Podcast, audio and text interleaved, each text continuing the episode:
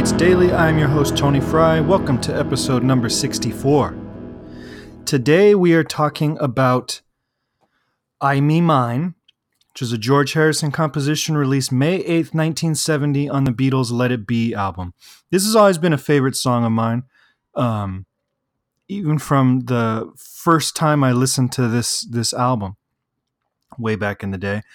Um, and it's kind of interesting musically. There's a lot more going on than than you would think, but it's also interesting in the historical context of the Beatles because this is the final track that was recorded by the band, most of the band, and um, you know they had finished Abbey Road and uh, the Get Back sessions, which preceded Abbey Road.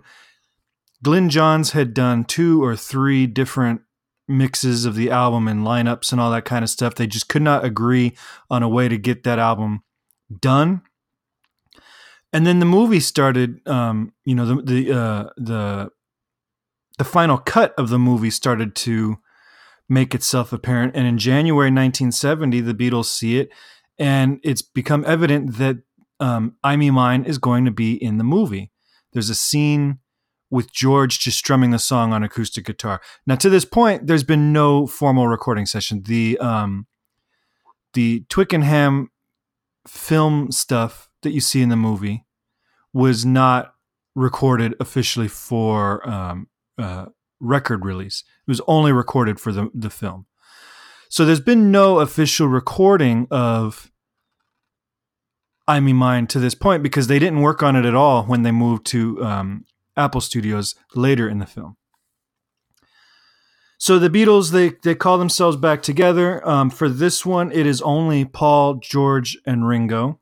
John is uh, on vacation, and ultimately, if you look at John's track record for recording on George Harrison's songs, there was a good shot he wasn't going to be on this track if he was, you know, in in the studio next door.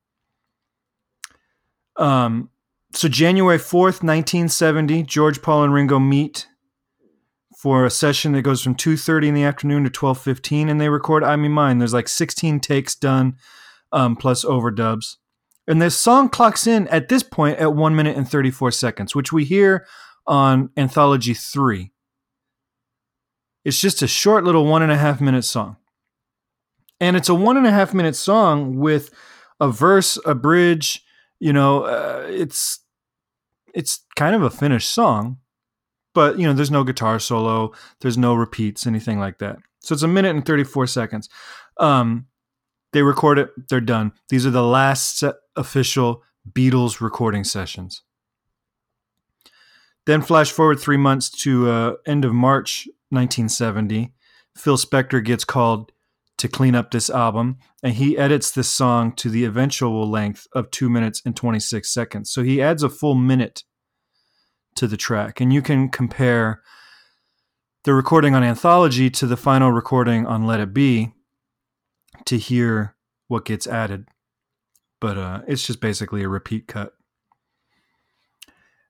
Harrison would eventually name his his autobiography in 1980 would be named I Me Mine, which is kind of funny because he wrote the song about the ego and he doesn't talk much about um, the actual song in his book. The notes for that are kind of more about ego and what he calls the big I and the little I. Um, so it is kind of fitting and kind of shows his sense of humor that this song that he wrote condemning the ego um, would be the title of his own autobiography. Little tongue in cheek there.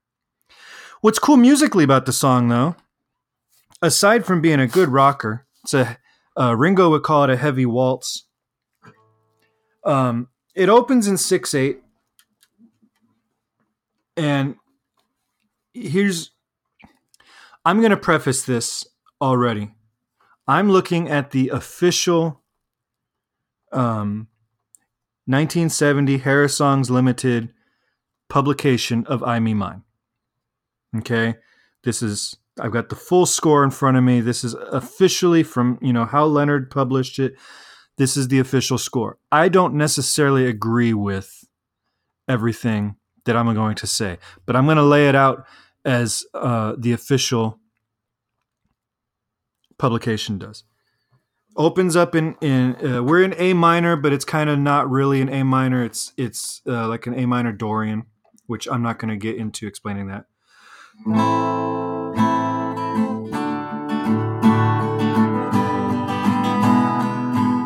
That's your intro. A minor, one chord, to a major four, then a G to E7.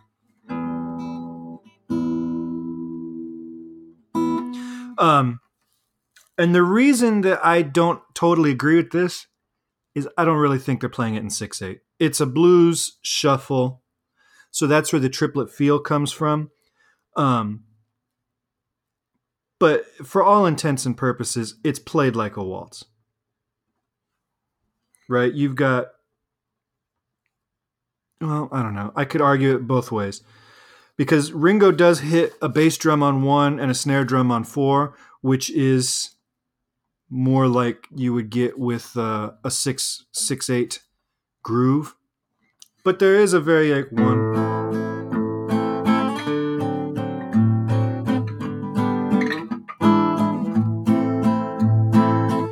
Um, and there's a lot of subdividing on 16th notes throughout the whole thing. So it is technically all this is technically correct. It is a 6-8. And uh, and he just repeats that line. I'm in mine, I'm in mine. All through the night. I'm in mine, I'm in mine, I'm in mine. Then he switches to a minor four. Now they're frightened of leaving it. Everyone's weaving it. And then this is what's cool. He does an E7 with a flat nine. So the melody is built on an F.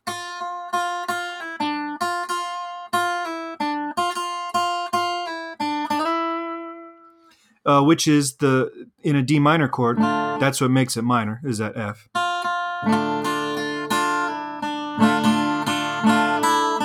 Then the E7 chord, he adds that flat nine, which he loves that flat nine chord. John liked it too. Um, but adding that flat nine keeps that F in the chord.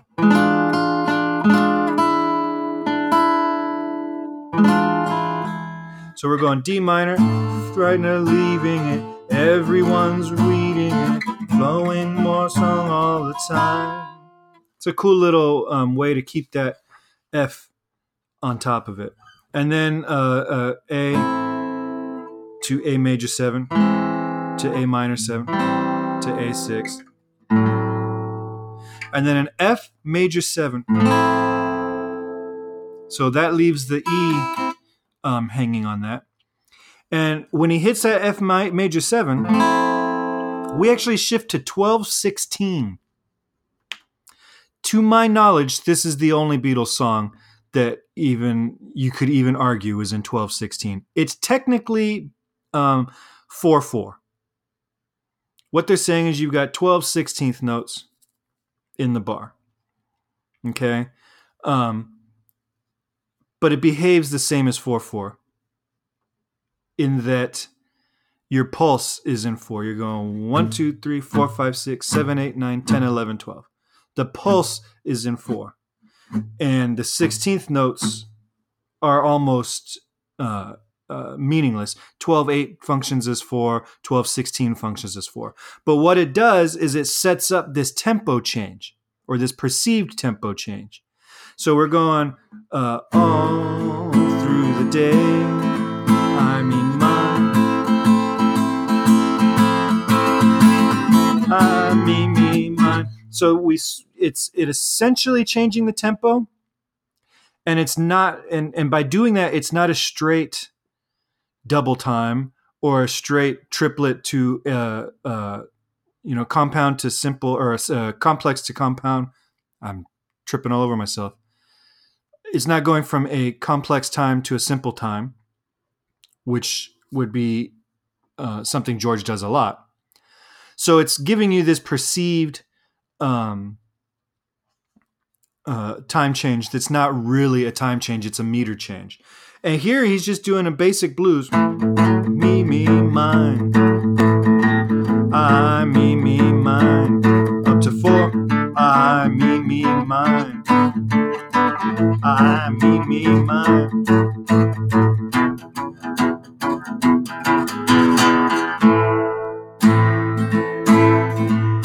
And then right back into the uh, uh, 6 8. So when you go in 12 16, the eighth note stays the same as 6 8. So that's why at the end of that, when they're doing.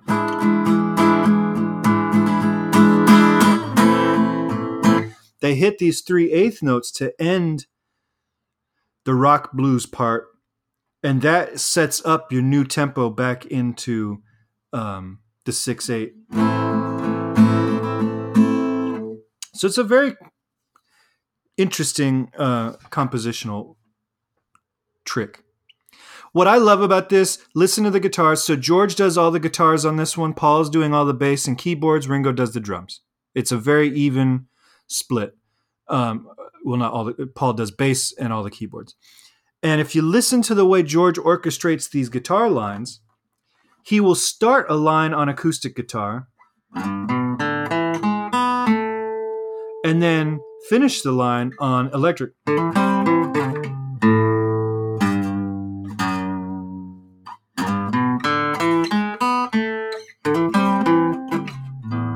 Which is a very cool, deliberate, thought out, orchestrated kind of thing that you see a lot in his solo career, but that he wasn't really afforded the opportunity to do too much um, on the Beatles catalog for time constraints and maybe the impatience of certain other band members. So it's a cool tune. I think his voice sounds great on it. The guitars sound good. Uh, the band as a trio, and we've talked about this before, and we will talk about it again on on some a few other tracks. This band as a trio works with pretty much any kind of configuration. I think as a duo, when we listen to things like Ballad of John and Yoko, Why Don't We Do It in the Road, um, certain songs that they did with just a configuration of two, whether it was Paul and Ringo or John and Paul, um, are fine, but they sound kind of flat and and one dimensional. But adding that third person makes it this is a this is a good uh, rock and roll song. And so as a trio, they often work pretty well. Obviously, not as well as they would as a as a quartet. You know, I would have loved to have heard John screaming some of the background vocals on this with with Paul and George. But it's a good tune. It's a highlight on Abbey on uh, Let It Be, which can kind of be a a slow album at points. You know, it's it's a it's a cool um, bridge between the '60s psychedelic sound and then the '70s rock sound that that that the Beatles were doing. It's just it's a cool tone, and I think it's uh, underappreciated sometimes, but it, has got some stuff going on in it. Uh, tomorrow we're back to the Kinks. I don't have my list up to tell you what we're talking about. You'll see it. Um, thank you. Welcome to all the new listeners. We've taken quite a a spike over the last couple weeks, and um, I thank you all for listening and hope that you will find us at herohabit.com. Join our discussion group for this podcast. Follow us on social media at Hero Habit, Facebook, Instagram, and Twitter. And of course, swing by Apple, iTunes, and leave a five star rating and review for the show. All right, I will talk to you all tomorrow. Have a great day.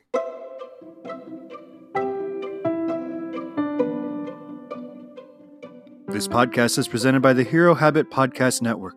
Swing by HeroHabit.com today to comment on this episode and poke around our growing database of sports and pop culture news, reviews, and collectibles. HeroHabit.com. Collect your heroes.